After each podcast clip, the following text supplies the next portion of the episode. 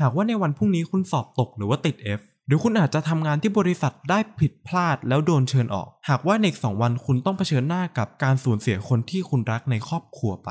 ผมคิดว่าเหตุการณ์เหล่านี้ก็อาจจะนับได้ว่าเป็น worst scenario สำหรับใครหลาย ๆ คนนะครับ ใน episode นี้ผมจะมาแนะนำ2เทคนิคที่สามารถนำมาใช้กับเหตุการณ์แนว ๆ นี้ได้ โดยเทคนิคแรกจะกล่าวถึงการรับมือก่อนที่จะเกิดขึ้น และเทคนิคที่ 2 จะกล่าวถึงการรับมือในขณะที่เรื่องนั้นเกิดขึ้นแล้ว You are listening to How to Study Podcast cause study is so fun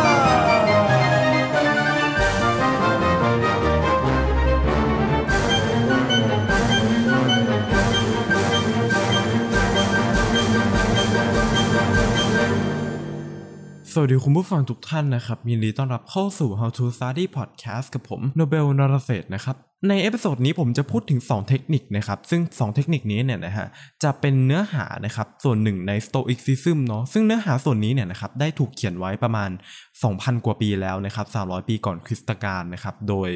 ลัทธิสโตอิกนะครับที่เชื่อในเรื่องของความสุขนะฮะซึ่งเนื้อหาหลาย ๆ อย่างเนี่ยนะฮะเราสามารถนำมาประยุกต์ใช้ในทุกวันนี้ได้อย่างน่าประหลาดใจเลยนะครับโอเค เรามาเริ่มเทคนิคแรกกันดีกว่านะครับเทคนิคแรกชื่อว่า premeditation of adversity นะครับเรามาแปลความหมายกันดีกว่านะครับ premeditating เนี่ยนะครับมันคือการที่เราเออได้วางแผนไว้ล่วงหน้านะครับหรือว่าคิดไว้ก่อนอะไรประมาณนี้เนาะนะครับซึ่งที่เห็นใช้บ่อยๆ ก็จะเป็น premeditating murder นะครับก็คือการฆาตกรรมโดยไตร่ตรองไว้ก่อนนะครับหรือว่าวางแผนมาก่อนอะไรประมาณนี้ ซึ่งอันนี้เนี่ยนะครับการที่เรานำมาปรับใช้กับคำว่า adversity เนี่ยนะครับซึ่งคำนี้แปลว่าเรื่องเลวร้ายสถานการณ์เลวร้ายประมาณนี้เนาะ มันคือการที่เราเนี่ยนะฮะพิจารณาไปก่อนคิดไปก่อนล่วงหน้าว่าสถานการณ์เลวร้ายพวกนี้เนี่ยอาจจะเกิดขึ้นนะครับและหนึ่งในสถานการณ์ที่สามารถยกตัวอย่างได้ง่ายที่สุดเลยนะครับนั่นคือในขณะที่เรากอดคนที่เรารักนะฮะแล้วเราส่งเขาเข้านอนนะครับ เราแบบคิดในใจเลยว่า เราอาจจะไม่ได้เจอเขาในวันพรุ่งนี้เขาอาจจะหลับไปแล้วก็ไม่ตื่นขึ้นมาอีก อันนี้คือตัวอย่างของการ premeditation นะครับ มันคือการคิดถึงอนาคตที่มีโอกาสเป็นไปได้นะ แต่ค่อนข้างน้อยนะครับ เมื่อเราเจอมันจริงๆเนี่ยเราจะไม่ได้รู้สึกตกใจขนาดนั้น ซึ่งอันนี้เนี่ยนะครับก็นับว่าเป็นเหมือนกับขั้นแรกนะครับในขั้นที่2เนี่ยนะฮะเมื่อเราแบบลองทำขั้นแรกดูแล้วแบบเออมันก็แบบพอได้นะ พอไปถึงขั้นที่2เนี่ยมันคือการที่เราเนี่ยคิดว่าเมื่อเหตุการณ์นั้นเกิดขึ้นแล้วเนี่ยเราจะทำยังไงต่อนะครับ เออคือขั้นแรกเราคิดก่อนว่ามันอาจจะเกิดขึ้นนะแต่ขั้นที่ 2 เราคิดแล้วว่ามันถ้าเกิดว่ามันเกิดขึ้นเราจะทำยังไงต่อนะครับ ยกตัวอย่างเช่นนะครับ คุณคิดว่าพรุ่งนี้เนี่ยคุณจะต้องไป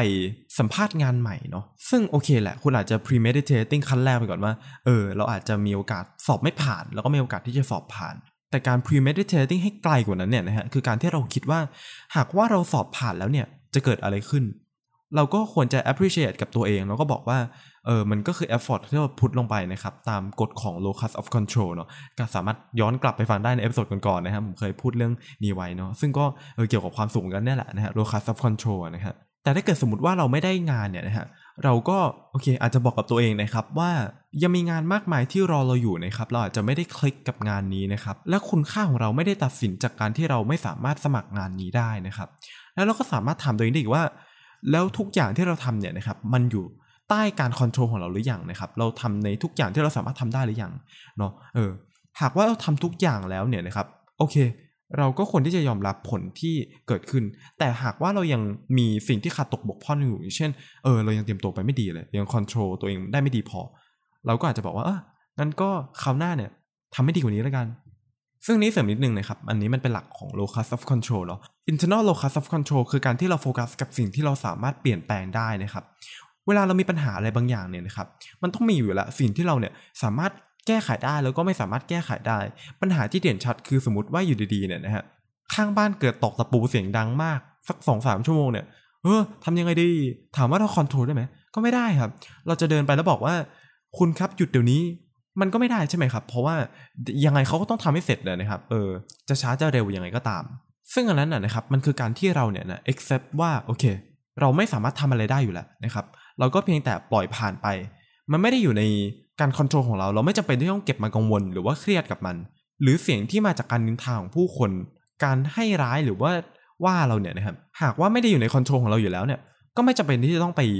ต่อแยหรือว่ารู้สึกแย่นะครับ นื่องจากว่าคำพูดพวกนี้เนี่ยนะครับมันไม่ได้อยู่ในคอนโทรลเรา เราไม่สามารถที่จะไปควบคุมได้นะฮะเราก็ไม่จำเป็นที่จะต้องเก็บมากังวลเนาะอันนี้ก็คือหลักง่ายของ locus of control เนาะซึ่งสามารถย้อนกลับไปฟังได้นะฮะทีนี้แล้วเนี่ยนะครับนอกจากการคิดล่วงหน้าเกี่ยวกับเหตุการณ์พวกนี้แล้วเนี่ยนะครับ premeditating ยังมีประโยชน์อย่างอื่นอีกนะครับยกตัวอย่างเช่น เรา meditation ทุกเช้านะครับผมเราสามารถนำหลักการนี้เนี่ยนะครับมาใส่กับการ meditation ของเราได้เนาะซึ่งบางคนอาจจะเรียกว่านั่งสมาธิโอเคอันนี้ก็ไม่ผิดนะครับ การ meditation หรือว่านั่งสมาธิเนี่ยนะครับบางคนก็อาจจะนั่งเงียบๆนะครับหรือบางคนก็อาจจะฟังบางคนเนี่ยนะครับพูดคล้ายๆกับพระเทศอะนะครับเออแต่ว่าเป็นการพูดสิ่งที่มันแบบ mindful อะซึ่งการที่เราเนี่ยนะฮะนั่งสมาธิในตอนเช้าอะเราจะบอกกับตัวเองก็ได้เนาะว่า ในวันนี้เนี่ยนะครับเราอาจจะต้องเจอกับเหตุการณ์ร้ายๆอะไรบ้าง เจอกับคนร้ายๆอะไรบ้างนะครับหนึ่งเราอาจจะเจอกับคนที่น่ารำคาญหรือว่ามาทำให้เราต้องหยุดชะงักในงานที่เราทำอยู่ สองคือเราอาจจะเจอกับคนที่หยาบคายกับเรา โดยที่ไม่มีเหตุผลอะไรเลยนะฮะสามนะครับเราอาจจะเจอกับคนที่เกลียดชังเราหรือว่ามุ่งร้ายให้กับเรานะฮะสี่เราอาจจะเจอกับคนเห็นแก่ตัว หรือว่าถูกเอารัดเอาเปรียบ และ 5. เราอาจจะเจอกับคนที่ไม่ซื่อสัตย์ ซึ่งการที่เราบอกกับตัวเองทุกเช้าแบบนี้เนี่ยนะครับมันเหมือนกับการที่เราเนี่ยยอมรับแล้วว่าถ้าหากว่าวันนี้เราไปเจอเนี่ยเราก็คงจะไม่รู้สึกประหลาดใจอะไรโอเคมันก็เป็นสิ่งปกติสิ่งธรรมดา ไม่จำเป็นจะต้องเครียดหรือว่าอะไรก็แค่ปล่อยผ่านไป เพราะว่าการที่เขาทำอะไรแบบนี้เนี่ยมันไม่ได้อยู่ในคอนโทรลเราอยู่แล้วนะครับก็ปล่อยผ่านไปไม่จำเป็นต้องไปเครียดหรือว่าเก็บมันกังวลเออซึ่งอันนี้เนี่ยนะครับเป็นสิ่งที่เขาแบบเขียนไว้ในหนังสือเลยนะครับเขาเขียนไว้ว่า today I shall be meeting with interference ingratitude insolence ill will selfishness แล้วก็ disloyalty นะครับ ซึ่งผมคิดว่าแค่นี้ก็แบบค่อนข้างครอบคลุมพอสมควรเลยเนาะนะฮะผมแนะนำให้ทำแบบนี้จริงๆนะครับในวันแรกๆคุณอาจจะรู้สึกว่าเฮ้ยทำอะไรวะเนี่ยไม่ได้รู้สึกอะไร แต่ว่าลองโฟกัสกับมันดีๆโฟกัสในทุกคำพูดในทุกประโยคนะครับว่าเออเราอาจจะเจอแบบนี้จริงๆ เราอาจจะทำยังไงดีถ้าเกิดว่าเจอแบบนี้ก็ไม่ต้องไปสนใจ แล้วการที่เราทำแบบนี้จนมันติดเป็น habit เนี่ยนะครับมันทำให้พอไปถึงจุดๆหนึ่งเนี่ยเราจะสามารถ ignore คนพวกนี้ได้จริงๆนะครับแล้วก็ไม่ต้องสนใจพวกเขา หรือรับมือกับพวกเขาได้อย่างไม่ต้องใช้อารมณ์ที่รุนแรงหรือว่าใช้เหตุผลมากกว่าอารมณ์เนาะต่อมาเป็นเทคนิคที่2นะครับชื่อว่า a view from above นะครับเทคนิคนี้เนี่ยฮะส่วนใหญ่ก็จะใช้หลังจากที่เกิดเหตุการณ์แย่ๆขึ้นแล้วเนาะหรืออาจจะใช้ก่อนก็ได้นะครับ แต่ว่าไม่ค่อยนิยมสักเท่าไหร่ ซึ่งเทคนิคนี้เนี่ยนะครับก็จะแบ่งออกเป็น 2 ชนิดนะฮะซึ่งชนิดแรกเนี่ยนะฮะจะใช้อ้างอิงกับระยะทาง และชนิดที่ 2 จะใช้อ้างอิงกับเวลาเนาะพูดแบบนี้อาจจะงงๆนะฮะให้ผมอธิบายเป็นเหตุการณ์สมมุติดีกว่านะฮะสมมุติว่าคุณผู้ฟังเนี่ยนะฮะใช้ชีวิตไปปกติเลยนะครับผ่านไปเรื่อยๆเรื่อยๆแต่เมื่อวันหนึ่งเป็นวันที่แบบปัญหาทุกอย่างมันรุมเร้ามากนะครับไปทำงานที่ทำงานก็ทะเลาะกับเพื่อนร่วมงาน โดนเจ้านายบ่นอีกปิดโปรเจกต์ไม่ได้ก็ต้องทำงานต่อถึงดึกดื่น แล้วพอจะไปขึ้นรถไฟฟ้าเนี่ยก็ไม่ทันเที่ยวต้องเรียก Grab ให้มารับแล้วก็กลับบ้าน พอกลับไปถึงบ้านเนี่ยยังเข้าบ้านไม่ได้นะครับ เพราะว่าซอยมันเล็กนะครับรถเข้าไม่ได้ต้องเดินเข้าไปอีกพอเดินอยู่ดีๆฝนกลับตกลงมาโอ้โหเปียกทั้งตัวเลยพอกลับไปถึงบ้านนะครับกะว่าจะพักสักหน่อย จะเปิดทีวีดูเออเปิดไม่ติดทีวีพังอย่างนั้นเหรออันนี้ก็คือเหตุการณ์ ตัวอย่างนะครับ จะเห็นว่ามันเต็มไปด้วยความซวยเล็ก ๆ น้อยๆที่มารวมกันกลายเป็นก้อนใหญ่นะฮะซึ่งในขนาดนั้นเนี่ยนะครับที่เราโดนแบบโดนความคิดว่าทำไมเราถึงซวยขนาดนี้ทำไมถึงไม่มีโชคชะตาที่เข้าข้างเราบ้างเลย ในเวลานั้นเนี่ยนะครับเทคนิคนี้เนี่ยจะช่วยคุณได้ครับเรามาเริ่มกันที่ชนิดแรกดีกว่านะครับ by distance นะครับในขณะที่เรานั่งกลุ่มอยู่ในห้องนะครับ อยู่บนโซฟานะครับ หรือว่าอยู่บนเก้าอี้ก็ตามนะครับ การที่เราใช้เทคนิค by distance ก็คือว่า เราลองมองดูนะครับ a view from above ก็คือเอ่อที่ที่อยู่สูงกว่าที่ที่อยู่ไกลกว่านะครับ เหมือนกับเราซูมเอาตัวเองออกมานะครับ จากที่เราเนี่ยนั่งกลุ่มอยู่เราลองซูมเอาตัวเองให้ไปอยู่ในมุมห้องดู แล้วก็ลองสังเกตการตัวเองนะครับ ว่าตอนเนี้ยเราเป็นยังไง ตอนนี้เรากำลังเครียดอยู่ เครียดเพราะอะไร เครียดเพราะว่าไปเจอเรื่องที่แย่ทั้งที่ทำงานทั้งระหว่างกลับบ้านและกลับบ้านมาของก็เสียอีกงั้นเราลองเพิ่มระยะทางดูนิดนึงดีกว่า จากมุมห้อง เพิ่มเป็นนอกอาคาร เราก็อาจจะมองเห็นได้ว่าปัญหาที่เกิดขึ้นเนี่ยมันก็อยู่ด้านนอกทั้งหมดเลยนี่นาพอกลับมาถึงบ้านก็มีปัญหาเดียวที่เราจะต้องแก้ไขก็แค่เรื่องทีวีเอง ไม่ว่าจะเป็นฝนตก มีปัญหากับเพื่อนร่วมงาน ต้องทำงานดึกดื่นจนไม่ทันรถไฟฟ้า ปัญหาเหล่านี้มันจบไปแล้ว มันจบไปตั้งแต่เราเข้าบ้านมาแล้ว เพราะฉะนั้นหยุดเครียดดีกว่าเนาะมองให้ไกลกว่านั้นไปอีกนะครับ มองออกไปนอกโลกออกไปนอกระบบสุริยะเลยไปมิลกี้เวย์เลยครับจะเห็นว่าทางช้างเผือกที่มีโลกอยู่กับทางช้างเผือกที่ไม่ได้มีโลกเนี่ยมันแทบจะไม่มีอะไรต่างกันเลยนะครับที่ผมพูดแบบนี้เนี่ยนะครับไม่ใช่ว่าเออจะให้คุณเนี่ยด้อยค่าตัวเองว่าแบบเออถึงมีเราไปหรือไม่มีเรามันก็ไร้ประโยชน์ แต่อยากจะบอกว่าปัญหาที่เกิดขึ้นเนี่ยนะครับ เราไม่จำเป็นจะต้องแก้มันทั้งหมดนะครับ หรือมันจะเกิดจากเราเพียงคนเดียวนะครับ การที่เราเนี่ยนะฮะเป็นแค่จุดเล็ก ๆ ขนาดนั้นเนี่ย เราก็แค่ใช้ชีวิตไปให้มีความสุขไม่ดีกว่าเหรอ จุดเล็ก ๆ นั้นที่มีเราถึงไม่มีเรา สิ่งต่างๆ ก็ไม่เปลี่ยนแปลงไปอยู่ดีนะครับ ปัญหาที่เราแก้ไขไม่ได้ก็ไม่ต้องไปกังวลนะฮะ ใช้ชีวิตให้มีความสุขก็พอนะครับ ต่อมาผมจะพูดถึงเทคนิค by time นะครับ หรือก็คือเทคนิคที่ว่าด้วยเรื่องของการซูมเอาโดยใช้เวลาเป็นตัวแปรนะฮะ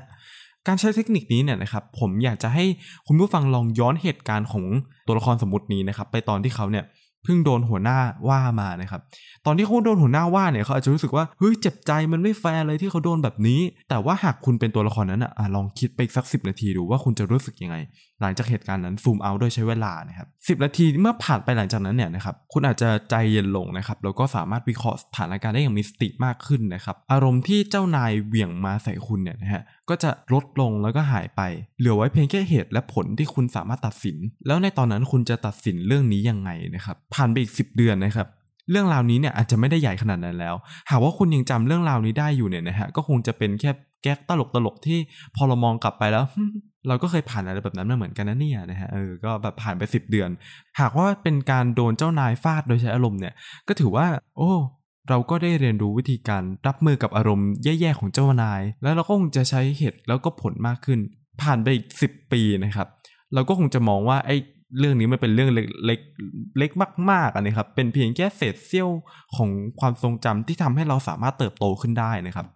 จะสังเกตเห็นว่าเมื่อเรามองเหตุการณ์นี้ไปเรื่อย ๆ แล้วเนี่ยนะฮะมันไม่ได้มีผลอะไรต่อชีวิตเลยนะครับตอน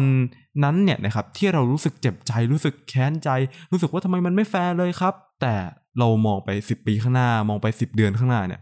มันกลายเป็นเหตุการณ์เล็ก ๆ เลยนะฮะเป็นแค่ก้อนเล็ก ๆ เป็นเหตุการณ์เล็ก ๆ มากๆนะครับทำไมเราต้องไปกังวลทำไมเราต้องไปโกรธด้วยนะครับ เออ มันไม่ได้มีนัยสำคัญอะไรต่อชีวิตเราเลยนะครับ หรือผมขอยกตัวอย่างอีกเหตุการณ์หนึ่งแล้วกันนะครับ คุณกำลังทะเลาะกับเพื่อนอยู่นะครับแล้วก็แบบไม่ได้คุยกันมาหลายสัปดาห์มากๆนะครับ การที่คุณเนี่ยนะฮะเข้าไปทักนะครับแล้วก็ขอโทษเนี่ยนะฮะโอ้โห ในตอนนั้นเนี่ยมันยากมากนะครับ มันแบบมันมีทั้งอีโก้นะครับมีทั้ง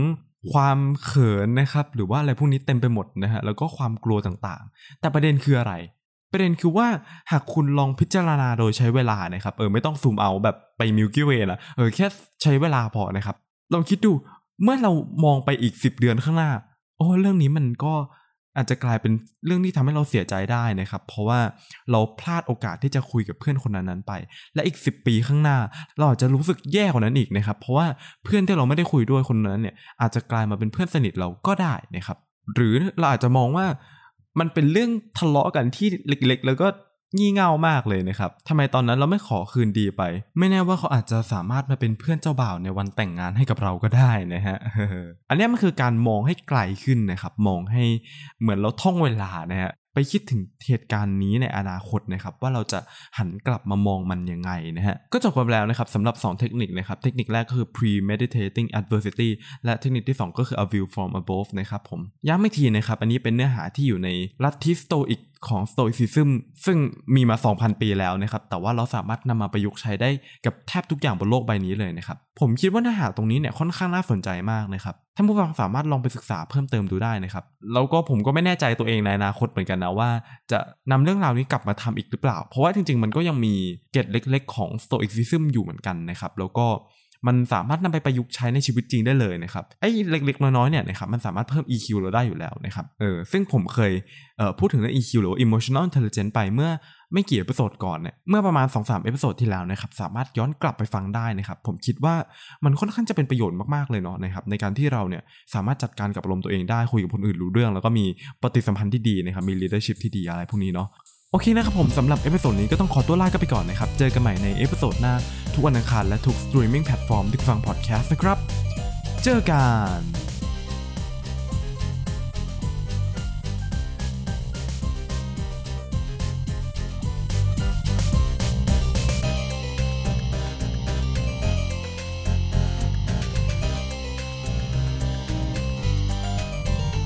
Thank you for your listening. See you in the next episode. And don't forget to have fun with your study.